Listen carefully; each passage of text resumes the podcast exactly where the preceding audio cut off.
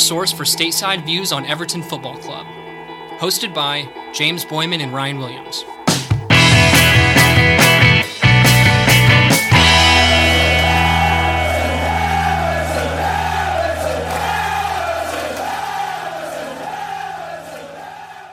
Ladies and gentlemen, welcome back to ATP. James here, joined as always by Ryan Williams, coming to you basically with uh, what appears to be a done deal. It seems as though all reports are indicating that as of today, Sunday night, Rafa Benitez is set to become Everton's latest manager. Well, we uh, talked about it quite a bit in our last episode, Ryan, but let's just get right into it and kind of recap that conversation before uh, we try to fumble our way through the rationale behind this decision by the Everton board. Yeah, let's rehash what we thought about more than a week ago. Uh, we just thought that Moshiri was just talking to people, doing due diligence, press getting stuff from agents, leaking names to the press, see what the reaction is. So we figured, yeah, I leaked this. Rafa Benitez everyone would go crazy, thought there's no chance, and you know, he would change directions and go another way. You know, we thought it was Marcel Brands taking the reins here, running it, and well, Sky Sports finally came out. I mean, we've had some little birdies telling us that we think it's either going to be Monday or maybe Tuesday. Um, he's set to be appointed as Everton's new manager next week. Um, he agreed um, I got some people that told me kind of agreed in principle everything at the end of last week. Instant thoughts, James. Can you see my like just hear my enthusiasm? It's really weird, Ryan. It just it, yeah. it's really hard to speculate as to the rationale behind this appointment, given all of the potential downsides that we talked about last week, given the vocal and uh, visual fan backlash, which I put out a tweet about this. It's like, look, these people in charge at Everton are not uh this isn't a this isn't a democracy, right? Fans don't get a vote on who becomes the next Everton manager. You got that and right. So they have to make a decision that they think will serve the club best in the short and long term. Um, and it seems as though this is the decision they've come to, despite there not being a whole lot of apparent logic to support it, at least from what we know. Now, yeah, obviously, they is the question. We don't even know who they is, but yeah, right. Yes, of course. Fair. I mean, go ahead.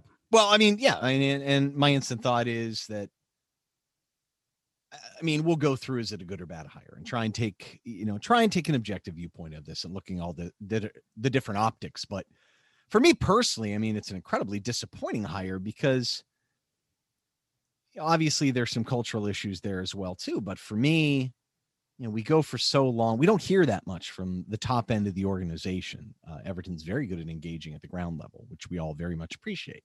It's part of what makes it the people's pl- club. That's part of i think our connection with it. You know the people that you connect and deal with on a day-to-day basis are fantastic people.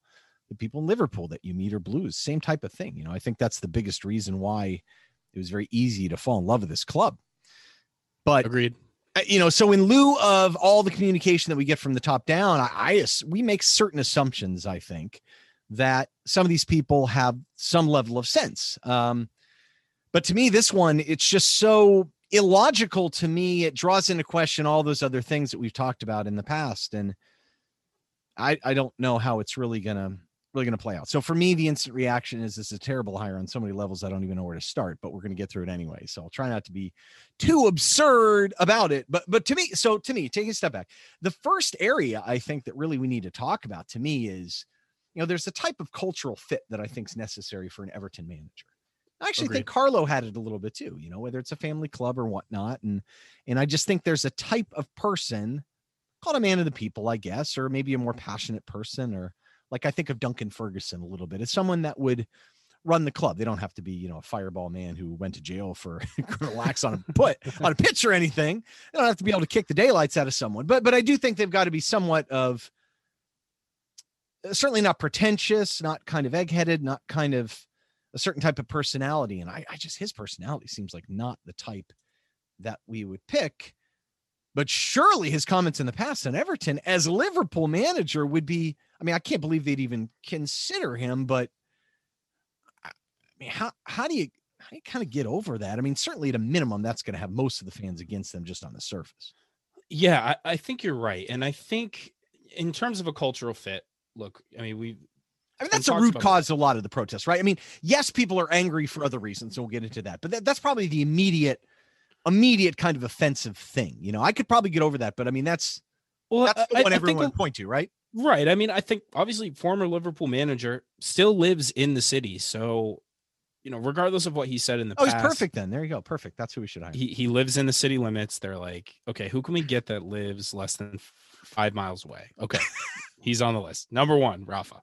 Um, uh, but I do think I do think living in the city and and actually willingly, um, you know, because so many people there, there's well, been a lot a made. house in this. I yes, mean, fair. Yes, okay. he's when a multimillionaire. He first, well, I mean, it's funny when he first got fired uh, or left Liverpool, like he was coaching like a local team in the world.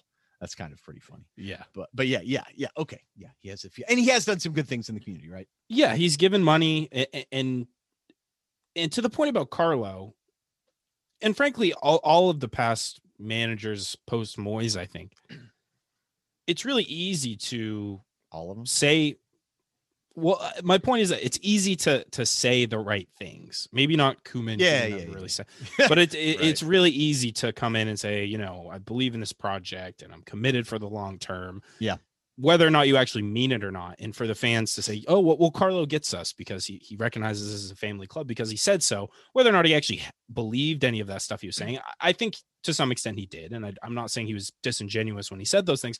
My point is just that what people say in a public presser versus what they think or say to private close personal conversations behind closed doors can be very very different things especially when you're dealing with the press and the optics and the pr and all of the sort of elements that come into the modern game yeah i, I think most people liked marco silva as a person yeah. but i wouldn't have necessarily picked him as kind of this gregarious evertonian type person too mm. Mean, hmm. he's a little egg-headed kind of quiet and to himself and almost scientific a little bit, you know. Whereas Carlo, I look, Carlo's smart. He knows what to say. He's a PR yeah. master for sure. You know what I mean? He's very diplomatic. He he got us either because he really got us, and I actually believe like his root values and stuff are a little bit more us than like Bayern Munich. Yeah. Know? Um Real Madrid even yet there he is uh but but Rafa's not that way I don't think yeah. I mean he's kind of awkward and God, some of the way he would call out. I mean, everyone remembers the rant on Sir Alex Ferguson and all the double standards and all that other stuff. It just like, why would you say that stuff in a presser? Uh, quoting stats at Real Madrid instead of just like talking about the. I mean, it's pretty funny, really, if you think about it. Um, so definitely uh, be a little bit abrasive and uh, rub people the wrong way. But I think I think what I said is I I imagined him, you know, plotting out tactics with wine glasses rather than pint glasses. Yeah, like yeah. to me, I'm like, no, man, that's not how it how it works. Um, I, I think the other thing is too, like, I think one of the reasons why people are ticked off is because you're thinking about Everton's identity. And mm-hmm. look, I would love for them to articulate what the heck that is, by the way. I thought we had a yep. pretty good feel for it. I thought Bramley-Moore Dock is the one example I always give where that design, which was so loved by everyone through long consultation and feedback and everyone kind of embraced it like that's the type of exercise i think a club needs to do to make sure that you have a strong identity that that kind of resounds with people and i think it's that whole paying homage to the past and but being a modern club kind of going into the 21st century uh, doing some things and I, I just if that's now we're assuming that's the identity that also lends itself there's an aspirational vision that kind of goes along with that and then there's a downstream style of play and strategy but like like I don't view Rafa as that type of guy. Like, is he a modern manager? Is he aspirational? Is he the guy that's going to lead us into Bramley more Doc? I mean, doesn't I, I, think when he got named, that really conflicts with what I thought our identity was, and that actually got me pretty perturbed, maybe even more so than Liverpool stuff. Yeah, and I think you know it, it's interesting because the Carlo appointment was one where, look, I mean, a little strange he was it was strange and it but but it made i think a little bit more sense you know he had tried he had come into psg at a time when they were sort of undergoing this attempt at, at transformation into a they were already it was already underway but it, in a sense it was still sort of a, a, a project albeit with basically sure. unlimited money at their disposal but but he he talked about in his book about wanting to establish a culture and identity at the club and, and build a championship mentality yeah yeah you've got Rafa coming in who doesn't seem throughout his career to really have ever been interested in building a whole lot. And you want to you want to see a, a, process put into place at Everton because we're not where we want to be, and we're not just going to jump to where where we ultimately want to be. And so there has to be steps. And the the, the signing of Rafa is so incongruous with like the other prior appointments, like Marco Silva. I could see the logic there. Um, Carlo, yeah, you bought it. You're like young aspirational manager, exactly. develop exactly. A, a, system of play, and he had a very strong system of play, and right, you know how to play that. He had an idea with the club. Yeah, exactly. But Ra- Rafa doesn't seem to to have any of that unless he's turned over a new leaf and he's a totally new new guy well, now at, at 61 well, years old. When he went to China, he said he wanted a project. He was very attracted to that project. That's what he was about. He wanted to develop a footballing culture from scratch. Either that or that was the only club that offered him the 13 million pounds a year that he wanted. So uh, uh but no, it's true. And That's Carlos very cynical, Ryan, you know. Yeah, well, I am pretty cynical today for sure, but even Carlo I kind of bought that you know, he wanted a longer term thing. Like he really loved AC Milan and he wanted to kind of go back to his roots a little bit and build something over time. Like I bought that, you know, I bought it to an extent, you know, I, I, I but, but yeah, I mean, I think like an aspirational manager, um, like um, I don't know, like a Graham Potter, you, uh, whether you like him or not, it's irrelevant. Like he at least symbolizes someone that's young, modern, and I think someone that you'd you probably get of a little longer leash to kind of build something. Yeah. You know what I mean? Um, now, style of play, style of play. You know, I mean, if you want to be like a modern manager and stuff, I mean, I I think you'd probably want to play some attractive football too. Benitez also isn't quite that. Like I would understand if he was like even an older guy like Lucien Favre, who's plays a very particular way, but it's attractive football and it's possession based and it's yep. a lot of passing from the back and pressure and modern. You know what I mean? Like in a way that kind of bring us into the 20 like I, that even even though he's older kind of resonated more with what I thought our identity might be. And I'm not even advocating for someone like Erik Ten Hag who who would be like crazy offense, super attacking. Right. Uh, that's almost too much. You know, that's very much Ajax kind of Barca type thing. But but but yeah, I mean, at least even even like a Nuno, maybe the style of play wouldn't have made a lot of sense, but he's kind of an aspirational manager. So so let's talk about Rafael Benitez's kind of style of play because if it's not really modern, I mean, is this is this how we want to play? Because I mean, Carlo played very defensively, but it was very pragmatic. I mean, Carlo's had that, teams yeah. that have scored like crazy. I mean, his Chelsea team pretty much set records for the Premier League, scored 118 goals with Real Madrid. You could say, well, I mean, the personnel was really good. I'm like, yeah. Yeah. I mean, well, uh Benitez, I guess, scored a ton with them too. But you know what I mean? Like that but, doesn't yeah. doesn't the style of play doesn't catch you and say seem to jive with what what I thought our identity was. No, I mean, it certainly strikes me in a way that is similar to Carlo, very pragmatic. Um, he has, I think, more of a defined idea and oh, style oh, yeah. than, than oh, Carlo yeah. did. Carlo, no question, well known for sort of molding, taking the raw talent he had and figuring out, in theory, how to get the best out of them. Rafa's yeah. going to uh, stick to most likely will be like a four two three one. Yeah, I mean he'll tinker a bit game to game for sure and do things differently, but everything will be very well scripted and charted out. Right. Um, yeah. But is that a is that necessarily a downside, Ryan? Because we did talk a lot about Carlo's sort of lack of scripting, the maybe perhaps at times vague instruction given to the team, and how that might have been uh, to the detriment of Everton's performances. No, I agree with you. I, I, think in that regard, he'll be much better, you know. And I was hoping that we would look at someone like uh, Fonseca or someone that's really hands on in training, you know, that really got into the weeds and the details with the players. Uh, they also have to be kind of inspirational as well, too. I yeah, Rafa Benitez has not been. you got to get guys to want to run through brick walls for you. Yeah, yeah. His team's At played fast level. too. I mean, and look, I think some of our personnel makes sense in the way he wants to play. And now, it is worth noting that um Dalian, like eh, when he was in China, I mean, I think the last year they were mostly four four two, um, and then he played a lot of five four one before that as well with Newcastle. But yeah, historically, uh, Madrid he played a bunch of different things. But like Napoli, they were enraged that he just constantly kept doing, you know, four two three one. When uh, I guess who was it before him? Uh, Mazzarri um, wanted to play. was like a three four three guy, and you know, I mean, Rafa was putting guys in strange roles uh, just to just to fit his tactic. And I think that had actually been his critique mostly through his year that he was so so kind of hinging on that four two three one. But yeah, a little bit of that is good too. And I'm look his direct play. I mean, you know, he likes to sit lower and and pressure much deeper, and then attack very rapidly, counterattacks, lots of long, direct passes. Uh, I think with his worst teams, he tended to hoof it up a lot, frankly, and Yeah. win second balls. But I have to admit, I mean, if you think of some of the personnel on this team, you know, we'll we'll we're going to do a whole squad assessment where we look at you know the window, uh, probably the next couple days about needs and who fits and who doesn't. But you know, some guys jump out. I mean, Dominic Calvert-Lewin would be perfect. Uh, Doucouré flying up, you know, sitting deeper as those two maybe, but jumping up forward, you know what I mean, and attacking and winning the second balls and playing it fast. Guy like Alex Iwobi, who loves to play at 100 miles an hour, makes long passes on the run on the ground. Like that's that's Benitez style. I think Richarlison can play it a little bit too. Um, but yeah, I mean, we'd have to get some new players.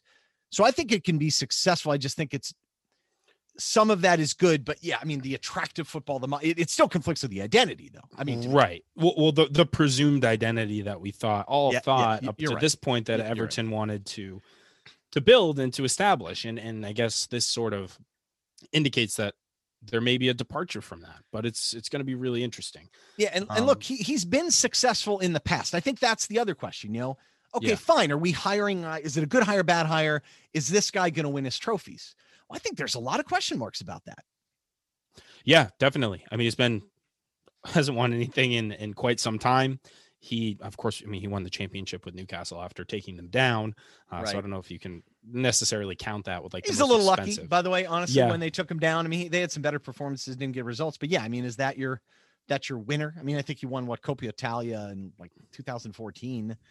His Chinese team did not do well. They were teetering on the brink of relegation as last year. I mean, COVID, it was a weird year. Newcastle was constantly on the brink too and playing terrible football and not particularly attractive. And so I I, I don't mean But to I play would- devil's advocate here, just a just a little. yeah, you're gonna have to on this one. I I feel like I do because I, I'm really I'm I'm very much I agree with a lot of what you said, but you know, Carlo won a lot, but he also you know he he coached Real Madrid, he coached Bayern Munich, he coached teams that are the dominant teams in their respective countries, where there's you know oftentimes a, a two or three horse race for the title, and you have unlimited resources at your disposal. Not to take anything away from him, Well, but it's a very different prospect at Everton. Well, yeah, he coached Napoli, as did Benitez. He coached Chelsea, as did As- Benitez. Yeah, He coached Madrid, as did Benitez, and did much better than Benitez did at all Yeah. three places. So, I, I mean, much better. That's a little bit strong. I mean, Carlos still managed to get fired. The Real Madrid firing still to this day. It just boggles my mind. Um, yeah, I, I can't deny that he hasn't been a good coach in the past. And and part of me wants to give him credit for jumping in immediately, taking that Newcastle job and sticking with him when he went down. But I, I don't know. I mean, I just think that's a big question mark. I, I think there are a lot of I would be more comfortable knowing someone that's had more recent success and feeling comfortable Yeah. about it because I think I think a narrative, which may be a very real narrative, is this game is kind of passing by a little bit. Yeah, I think I've seen a lot of people saying that, and I think a lot of people look at what he did at Newcastle. As far as I'm aware, and I'm not super well in tune with the Newcastle fan base, but they were pretty favorable towards Rafa, and it was obviously they they hate Mike Ashley, and he refused Yeah. to really invest very much money for a long time, and I know that was sort of the root cause of of Newcastle or his ultimate ultimately his falling out with Newcastle was just the lack of investment in the squad. I don't foresee that necessarily being the problem at Everton. I think he'll but the question then becomes to what degree do you allow him to influence your transfer policy if you actually have this top down structure which we so desperately hope now which seems to be misguided that there is this this structure where Marcel is running really the the transfer business the personnel and Rafa's just there to manage the first team on a day-to-day basis Yeah, that's the next big question, right? Can he work with the director of football? Um, he's certainly been a person that wanted to have control of things in the past. Yeah. Uh, his recruitment history is mixed. Uh, you know, it's it's a mix of older and younger. Um, some right, some wrong. You know, um, he definitely brought some young guys in at times. He stuck with some old guys. I, I can't pick anything out that I thought would indicate that he was outstanding or not outstanding. You know what I mean? It's definitely mixed, but I I just I don't think he'd work well with the director of football. It seems like Mm. he's always wanted to have a lot of control over things. So I, I don't I think he's going to work very much the way Carlo I think conflicted a bit. Marcel Brands may be an easygoing guy, but like I, I don't I don't know. But, if your remit of uh, if Marcel Brands' job is to to do these things, to have oversight and if authority, presumably in these dealings, and all of a sudden now he's got another Yeah. manager who wants to stick his nose in. Hey, Marcel, what do you think? I think we should get this guy. And then, you know, how much debate? How how easygoing is Rafa going to be? He's gonna want some level of control. All managers would. I can just see it becoming a problem, but at the same time, you can't. You you, you have to hope if there's any sort of organizational competence at Everton that they're having these conversations and outlining sort of the, the guidelines and expectations for how this relationship would operate. So you say that, and I used to say that too, but I have to admit, I'm second guessing all of that now. So I mean, we talked about cultural fit, no. Everton identity, I, I don't see it. Maybe we just didn't understand the identity. Style of play, and doesn't really make a lot of sense. Successful, he might be. Can he work for the director of football? I don't think so, at least not very well. I mean, these that to me, that is an indictment of the structure. Then maybe Yeah. Brands doesn't have the structure that we had, or we think we have. So, and then I think the expectations for me is another one. Like, is are we bringing? So if if the expectation is we're bringing him in to be a project, and we talked about that, this isn't the guy you bring in to to to undertake a project. Uh, what what concerns me is that there are a lot of people out there, Evertonians out there, that think the squad is terrible. We had 59 points last year without a right side and with terrible injuries. I think we had more Yeah. people suit up for the first team, not to play, but more people suit up the first team than any other team in the league. I think. I think we we were one of the only clubs that had no player that had over 90% available minutes playing for us. I mean, you had teams like Villa that had like four or five. I mean, the recency bias is eh, like just the, or I guess the la- the short term memory more than anything. I was like, do people not remember the two months where we had like two youth keepers on the bench? No, no, and- and look, we did a whole assessment of this, right? I mean, we we the defense is probably better than maybe some of the peripheral numbers indicate, and we had so a lot of concerns about the attack, but some of those were Carlos personnel decisions too. But I, I mean, I think the goal, I mean, the manager should be able to come in. We're in year four of the post apocalyptic 17 18 journey, right? Like Yeah. we've like we've made it through the wasteland, I would hope, or at least close. There's some civilization down the road. We see some lights. There's some hope. So to me, you should be bringing in someone here. To me, this says we want to win. And Yeah. I'm a little concerned that we may do and buy for the now in the summer. I mean, yeah, it'll be fun in the short term. I don't, but that draws into question what's the goal? Is it, and it, I mean, is it nothing but the best? Is it, you have to assume year one the goal is Europe. I mean, How is it? Yeah, but people are year. saying that they don't think it should be. I'm like, are you crazy?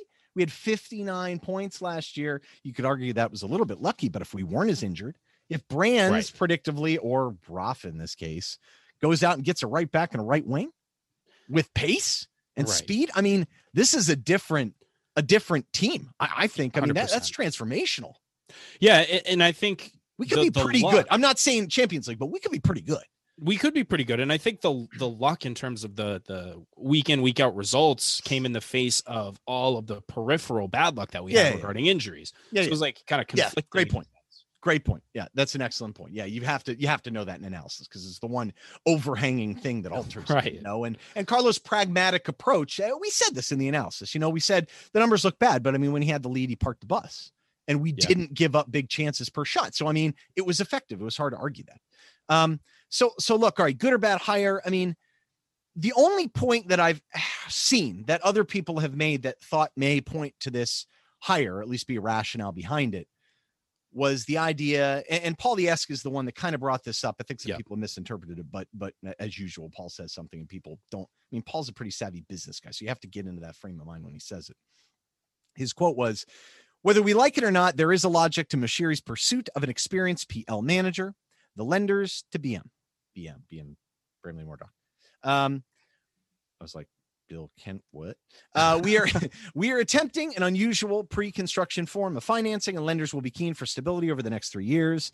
Must be a major part of the consideration. So, does that make sense? I mean, would a lender, commercial lender, is not going to understand football the way we do? I hope. right I'll be impressed if they do. But um, if assuming they don't, I mean, would they say, "Oh, wow, Rafael Benitez is going to be your manager"? You said Carlo Ancelotti. Is that going to suddenly make a commercial lender feel warm and cozy about the investment and give them more of a reason to loan money to Everton? Maybe.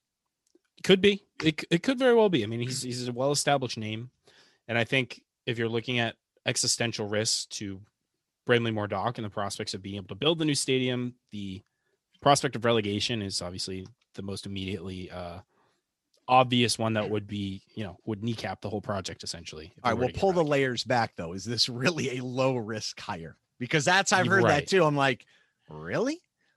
I mean, from a business standpoint, anyway, right? So, so do you think Rafael Benitez's hire is going to spur revenue growth? Nope. No, people are mad, man. Yeah, I mean, they're like banners and spray paint on Goodison. I mean, first of all, that's don't spray paint Goodison, you geniuses. Come on, people. put a blanket up there, fine. And don't put swear derogatory terms up there. Tell them that you're not happy. I mean, come on, grow up. Like, I understand being outraged. Dear board, we're not happy about Rafael Benitez. All right, prospective not, hiring. Yes, now you're just. Thank you, signed anonymous Everton fan. You, you, forgot. There's a please. You should have a please in there. At least be polite.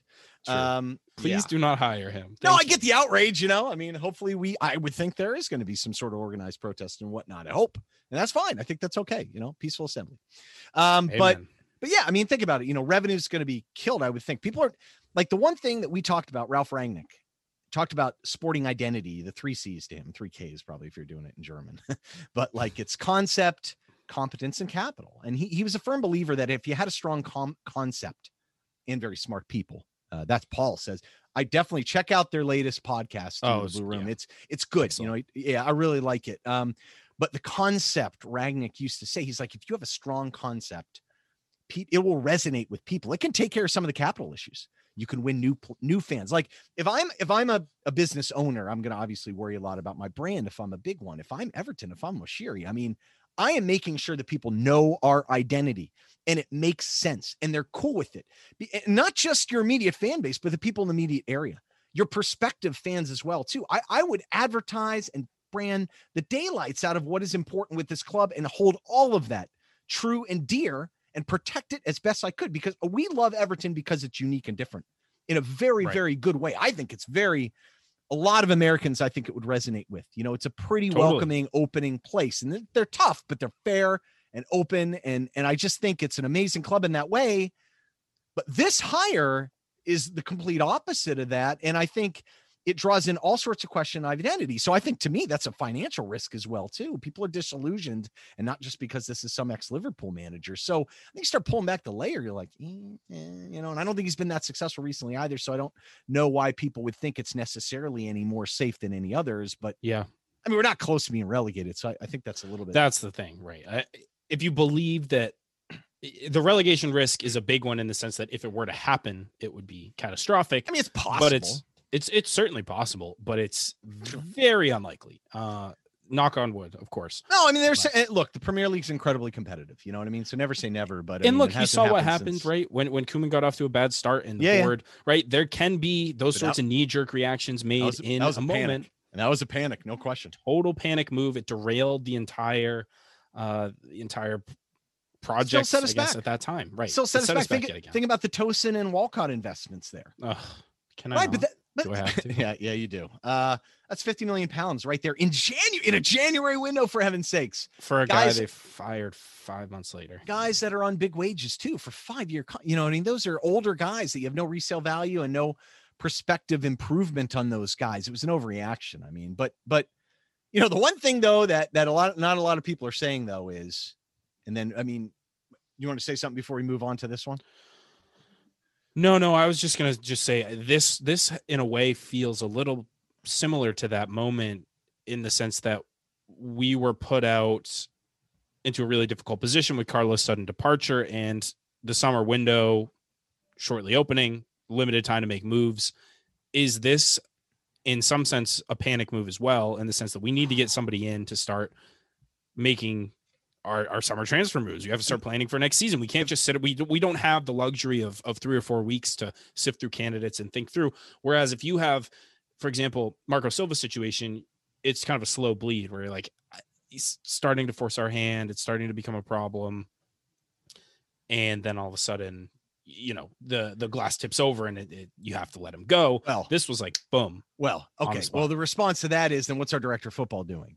Are you kidding me? I mean, so look, yeah, we, no, we had the Dan Ashworth, you know, feedback that he talked about identity and strategy and how Tony Bloom, the man, you know, the owner of of Brighton, has a vision.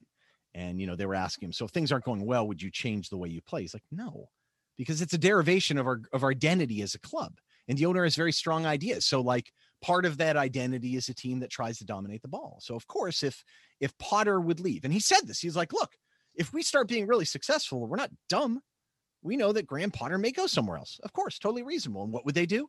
It's like, no, we wouldn't change the vision or the idea. We just bring in someone that shares that same type of patterns of play that is a derivation from the identity. So the director of football never sets the football identity.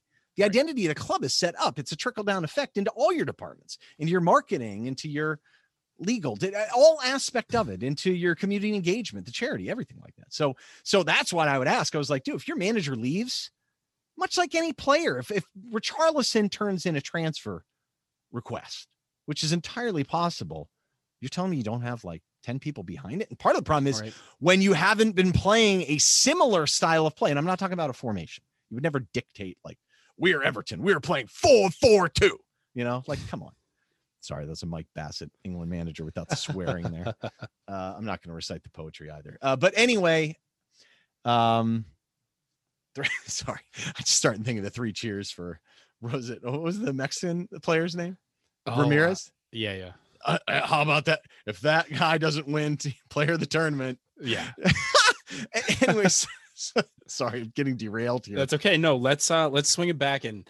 But but but, but seriously, like he should he should have a list of people that fit that footballing style. And if it was truly a panic, like if Moshiri really went on his own and made this decision, that again is an indictment of how we're functioning as an organization. Right. The director of football should do that. Direct the football.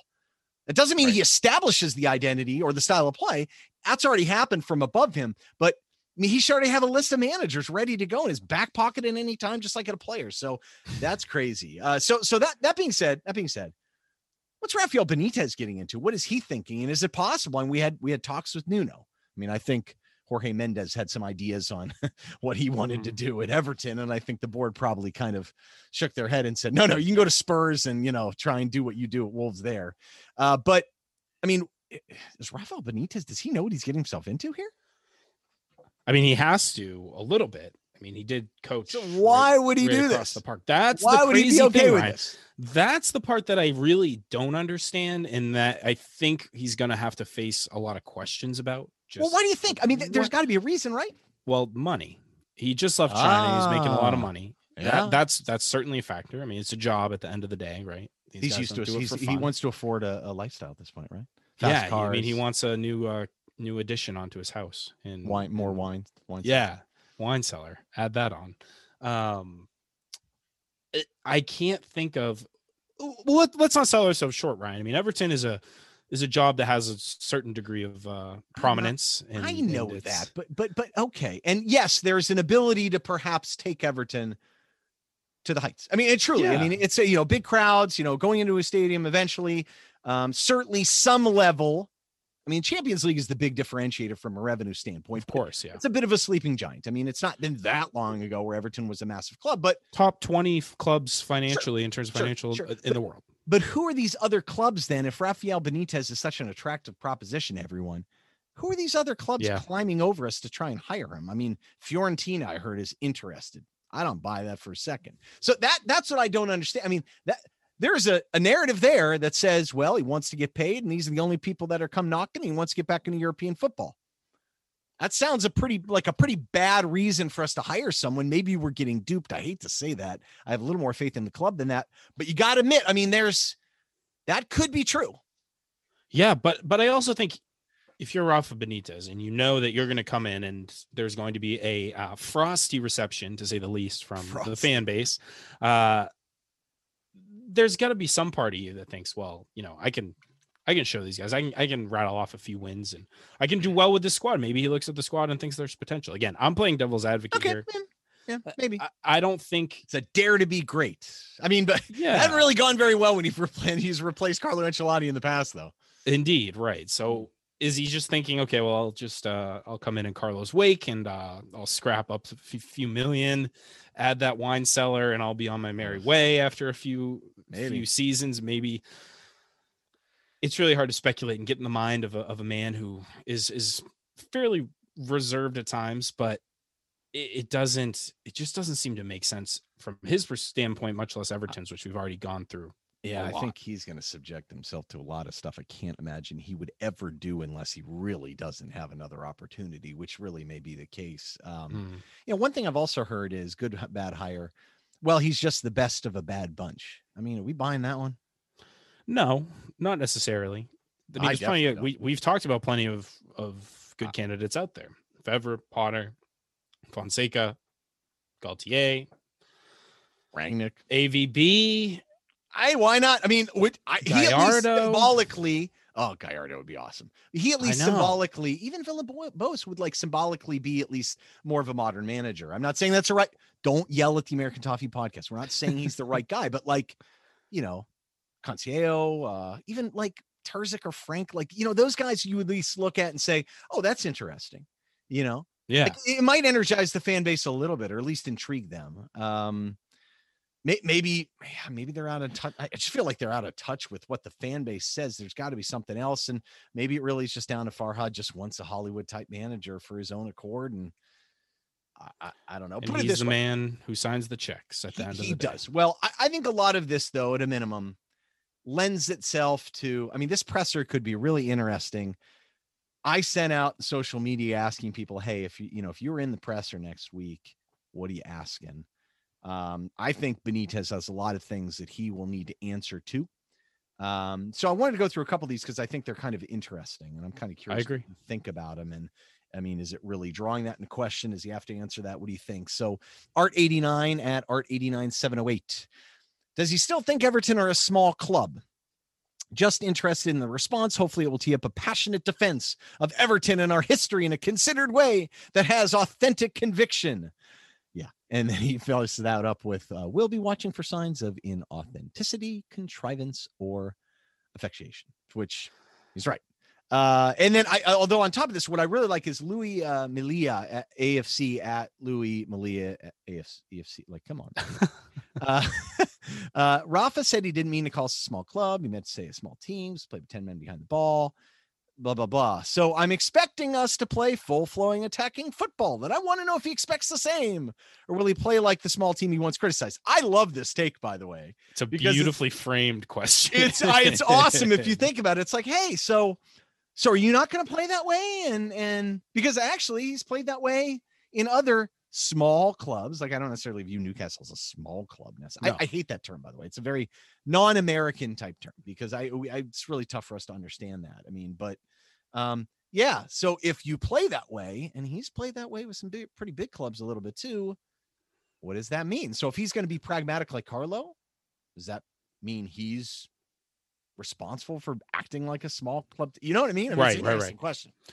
are you going to be the exact thing you criticized? Right? Are you going to basically saying, are you going to be a hypocrite Yeah. as Everton manager? Yeah, Um, it's a setup. But he said it. He's got to own it. Right, 100%. We also had uh, Evertonian Jamie at JDGEFC asked what his reaction is to the banners. Uh, that's Yeah. Like, I- what are you thinking, buddy? of any of the questions that we got. I Like, think this is the most likely one to be actually asked. Yeah, yeah. Like, are you aware of, you know, what the fans re- so so I'll never forget this. So um, you know, I'm a, I'm a grew up in Pittsburgh, so I'm a University of Pittsburgh fan.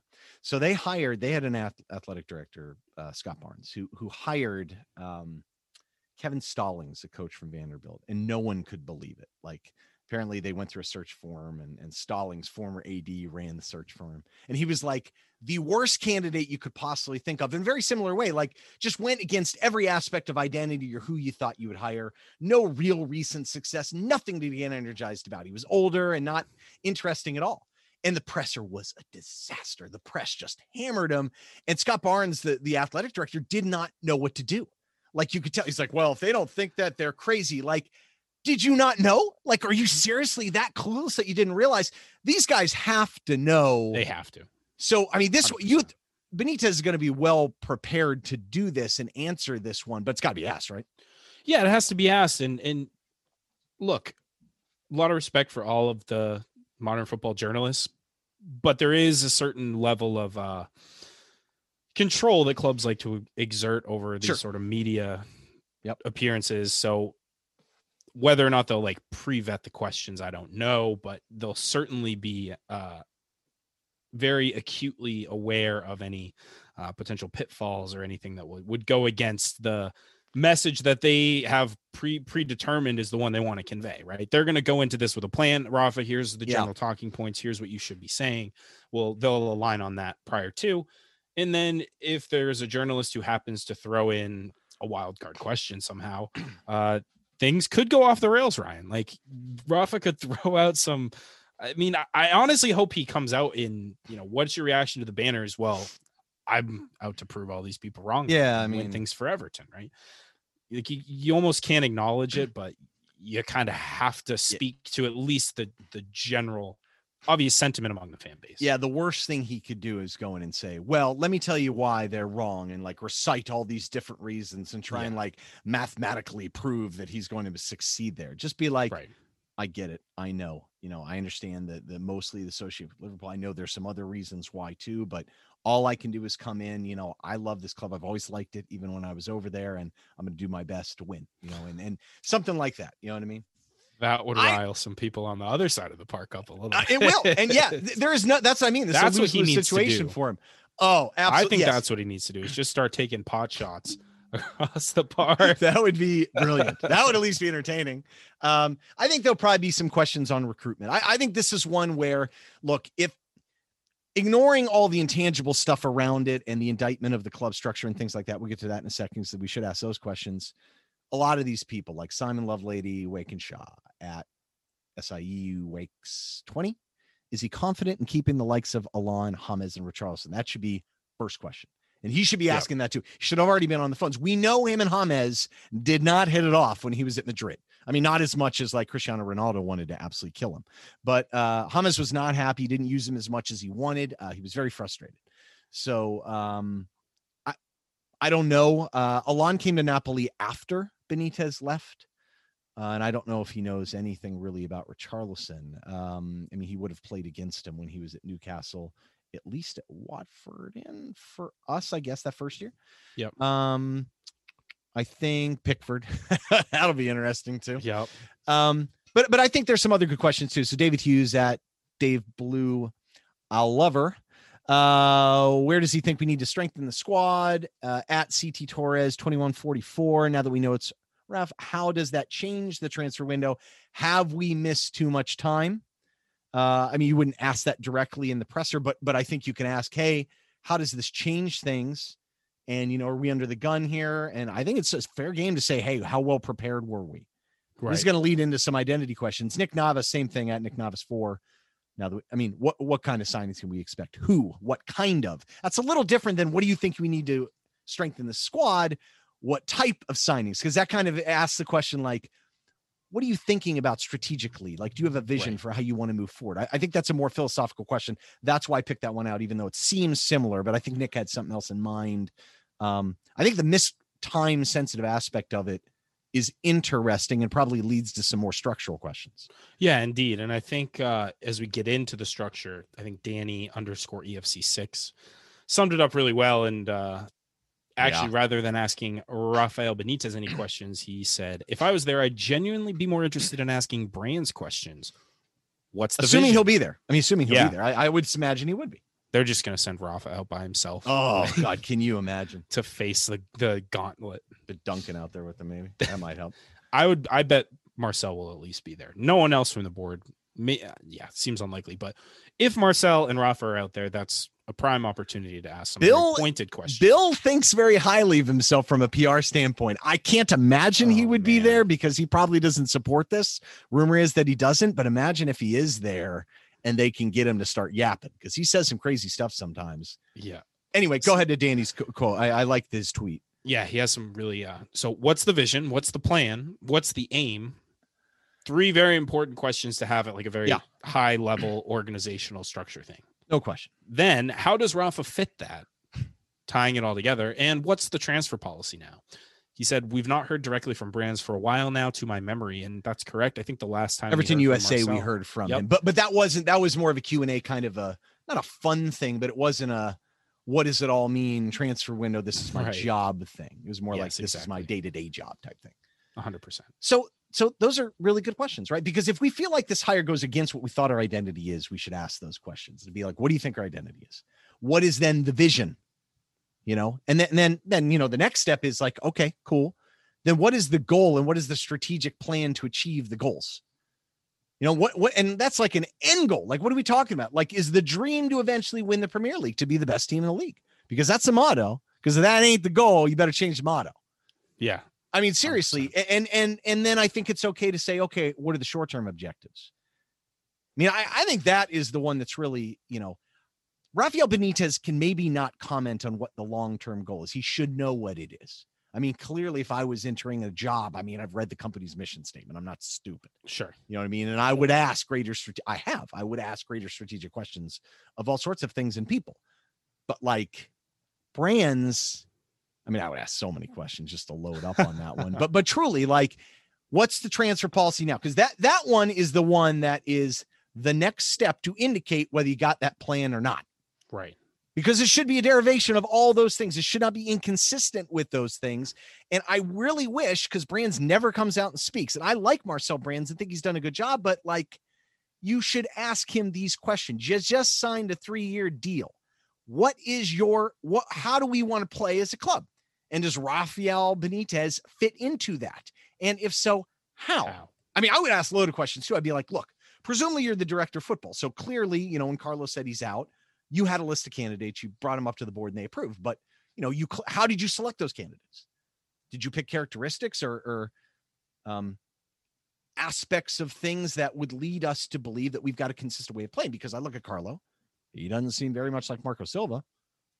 So, Right. what, what I mean, which Carlo can. I mean, I bought this whole con. You know this. I bought that. Like, look, Carlo's too good to be true. So I mean, you have to say yes to him. Sure. But Totally. I was, but I was still questioned about like, okay, wow, you just bought a 29 year old Milan, and Hamas was on a, a free or a buyout, so I, I had less problem with that because it wasn't big money. But Doucouré wasn't young; he's 27, just turned 28.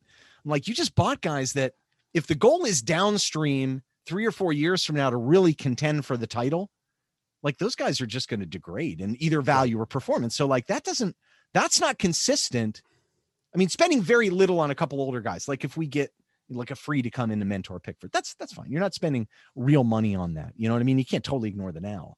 But you know what I mean? Like that that suddenly drew that into question. But I just thought it was okay. Carlo came in, he said, Look, we need some real leaders here, and we didn't have it. So I felt like, Right. okay, one time blip, no problem. Brands is gonna go out this summer and buy younger guys anyway, just like he did the first two years. But now I'm starting to think like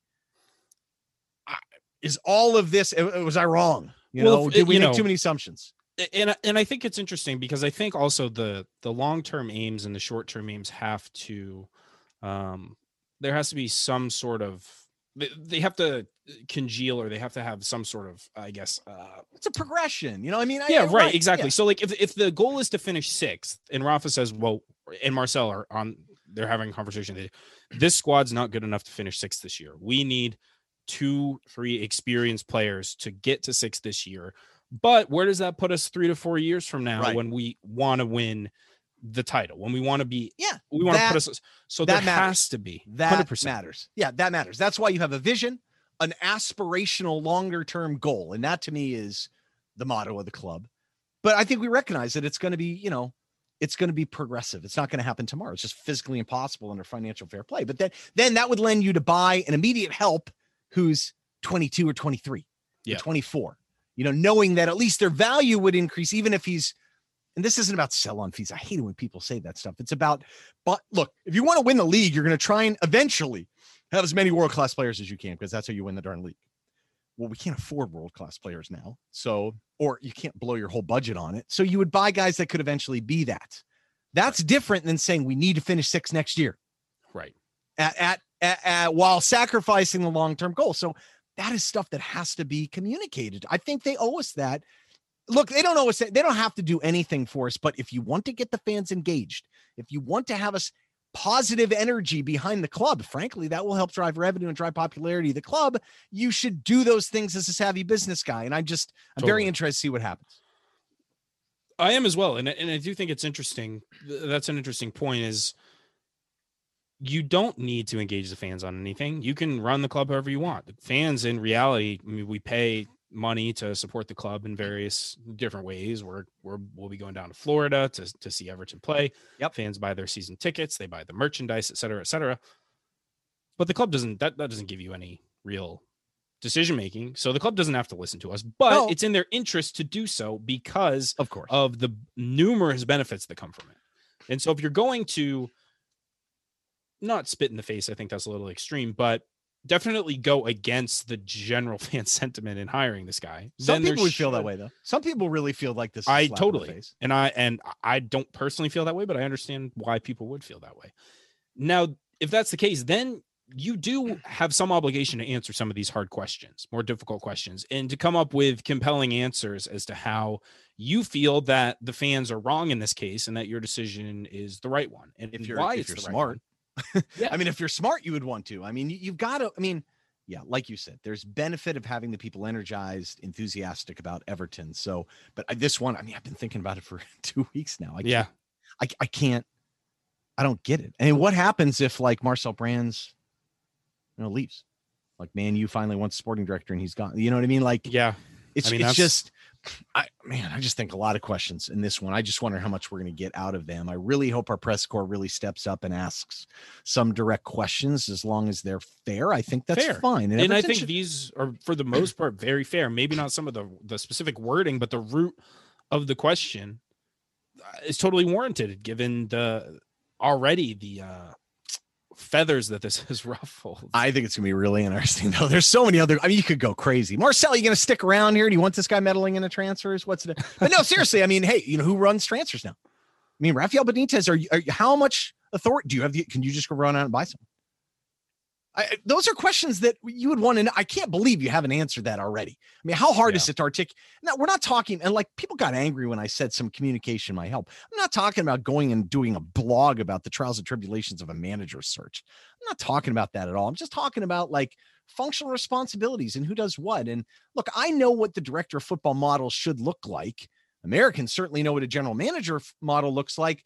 It's not been that prominent in English football compared to some of the other countries. So I don't think that's crazy to have to try and articulate it that. Uh, I mean, there are a lot of fans that just go to Goodison every week. You know, they're not trying to learn everything that's all encompassing about football across the world. And that's cool, man. There's nothing wrong with that. But, you know, it'd No. be helpful. I, I just think it would be helpful to do some of that stuff. I mean, I I put it this way if Farhad Moshiri literally went out on his own and made this decision, you know, outside of Marcel Brands' recommendations, outside of the board recommendations, because I would say, how can you be a blue on this board and endorse, yeah, Rafael Benitez is our guy of all those other guys out there? Like, Yeah. I've heard rumors that Bill was furious about this or didn't support it. Okay, what does that mean for? I mean, what's he do now? I mean, Bill brought him in here. You know, Right. he was responsible for bringing him in. He believed that he was the right guy, and he spent a ton of money. That's the thing. Farhad has had so much goodwill because he spent so much His money. commitment. Like you can't But- question the man's commitment. But this is probably the first time that we sat back and said, "Man, maybe this guy doesn't know exactly what he's getting himself into, or maybe this could be a really big mistake." And maybe this guy's end goal is is at odds with Yeah. what Everton need to do as a club. And, and I'm not saying that's the case. Hollywood advertisements on the stadium, making Yeah. himself some money and making himself giving himself more notoriety. I mean, that guy that runs he says a lot of right things too. I mean, he also says some crazy stuff sometimes, but but he hasn't been as involved. Like he hasn't said as much stuff about the football stuff. Like you remember the ridiculous stuff he used to say when he first started. Yeah, yeah, yeah.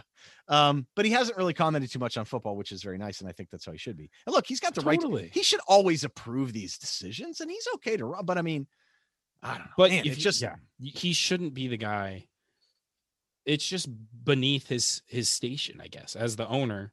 You really want to delegate some of these big decisions to people who have a better idea of what they're doing. Yeah, He's let him been a rec- tremendously successful businessman. yeah. I Doesn't just translate to football as we necessarily. It can, but it a could. lot of these guys, it, it's just a different, But total, you don't totally have to different. be a football genius to run a football club. No, But what you do need to do is establish an identity, a brand, and, def- and you know delegate responsibilities to people with some explicit instructions as to how you know like, uh, like literally Marcel, you come back to me with your strategic plan.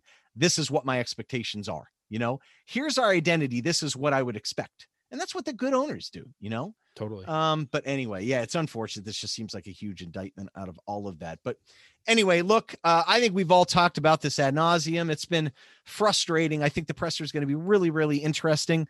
Uh, we are going to do though a big follow up. Um, we've done a pretty detailed. Obviously, we did the squad assessment in terms of performance. We will get into it. We will go position by position. We'll talk about who we thought might be an interesting target, especially now that we're pretty confident that Rafael Benitez will be the guy. And we'll talk about the way he plays and the players he's had in the past and who he thinks a good fit.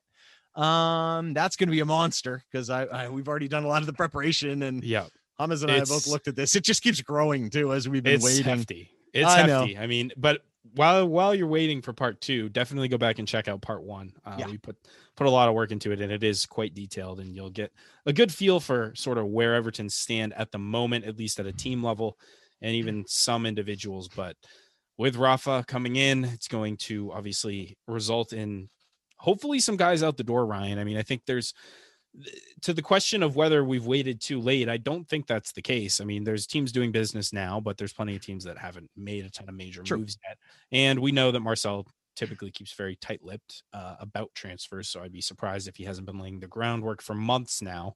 Yeah. Um, so so there is hope. There's reason to be optimistic, but this does feel a little deflating, I think, to say the least, for for many. Yeah, I mean the Euros and the Copa America aren't over yet, so I mean there's Yeah. clearly some targets that may be playing in those. So it, it's not too late, I don't think yet. But I, look, I know I have a little bit of insight in terms of their scouting operations and their analysis group. So I so I know they they have a typical cycle like everybody else does. But still, you got to ask the question: who's buying? Who's doing the buying? Right. Hopefully, it works out. I mean, it could work out on the field just fine, but man, it really is an indictment, I think, of a lot of things. But we'll see how it goes. I mean, this presser is going to be a big one for sure. Um, you know, I, I it's definitely going to be very interesting. So, uh, but stay tuned on the squad assessment. Uh, I, I think it's going to be a good episode because I've already seen a lot of the notes. We've done a lot of research on it. We'll bring you some numbers as usual. Um, but yeah, and hopefully we've given a lot of food for thought in this one. And thanks a lot for everyone's participation out there. You definitely helped this episode. Thank you. Most definitely. And uh, thank you everyone for listening. If you could do us a major favor and give us a uh, subscribe on your podcast platform of choice, leave us a rating, come, to, Discord, join our Discord, invite.gg slash ATP. Uh, leave us a rating, review, podcast platform. Follow us on Facebook, Twitter, Instagram. You can find all of our links to social media, both to the show and Ryan and I's personal accounts on linktr.ee slash USA Toffee Pod. That's linktr.ee slash USA Toffee Pod. Otherwise, we'll be with you next time. And until then, up the Toffees.